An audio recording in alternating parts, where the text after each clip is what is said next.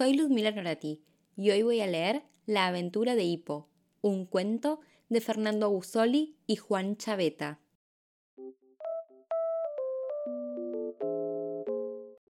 Hippo Hipopótamo caminaba con su equipaje. ¿A dónde voy ahora? se preguntaba. No sabía la respuesta. No había nadie más ahí. Corría, descansaba, iba dando saltitos. Hacía lo que quería. Ese era su camino.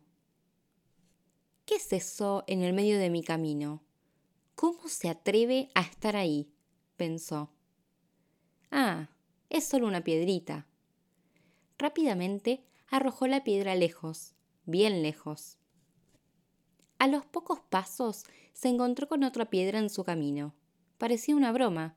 Era grande y deforme. Pobre hipopótamo. Empujó la piedra con todas sus fuerzas. Se esforzó y se cansó, pero finalmente lo logró.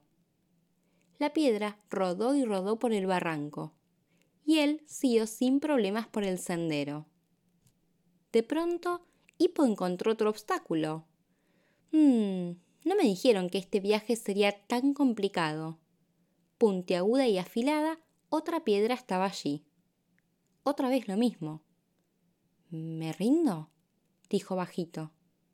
No, no puedo rendirme. Este es mi camino. Se levantó, agarró la piedra con todas sus fuerzas, empujó de aquí y arrastró de allá, hasta que finalmente la piedra salió de su camino. La piedra fue a parar a otro lugar, rodando y desapareciendo de su vista. Esta vez dejó una marca extraña mientras se alejaba.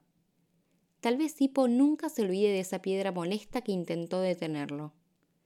Tuvo ganas de huir y de llorar. Sin embargo, se sintió fuerte al ver su camino libre para seguir. Hippo siguió caminando alegremente mientras tomaba su merienda. De repente no pudo creer lo que veía enfrente. Otra piedra en su camino. ¡Qué impertinente! Esa era enorme, casi el doble de su tamaño.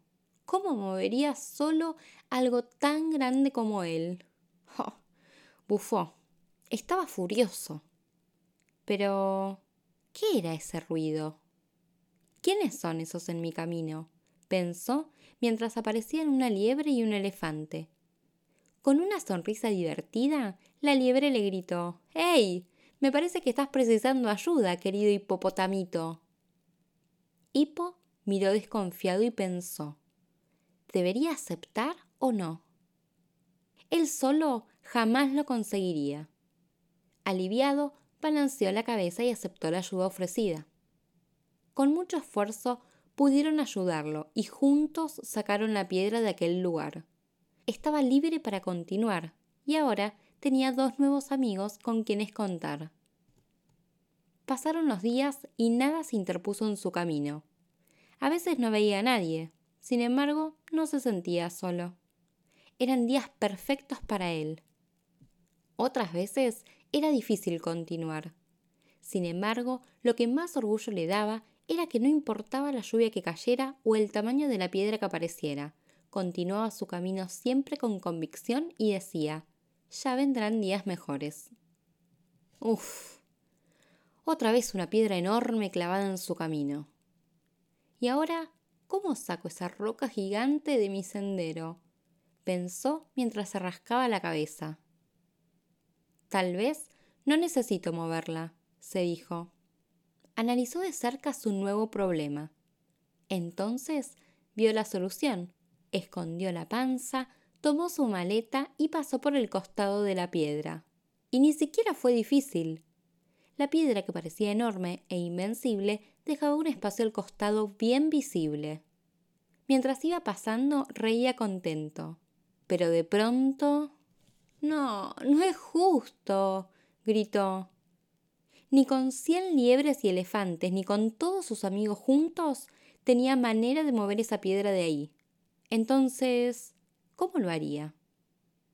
Era grande, ancha, larga y puntiaguda. ¿Qué hago ahora? se quejaba. Si la piedra no se mueve, Solo hay una cosa que podría hacer, dijo. Tal vez ese sea exactamente el lugar de aquella roca. Y si no hay cómo seguir, solo existe una respuesta para eso. Fue un lindo recorrido, pero quizás este ya no sea mi camino. ¿Quién sabe? Tal vez más adelante otros como yo podrán seguir mis pasos. Al final, todo el mundo tiene sus piedras en el camino. Los desafíos siempre existirán. Algunos serán pequeños, otros grandes. Sin embargo, nunca hay que olvidar que la victoria no solo está en correr la piedra fuera del camino, sino en la capacidad de construir nuevos caminos para recorrer. ¿Y vos te acordás de haberte encontrado con alguna piedra en el camino? ¿Qué hiciste con ella? Y colorín colorado, este cuento se ha acabado. Si quieres que te lo cuente otra vez, cierra los ojos y cuenta hasta tres.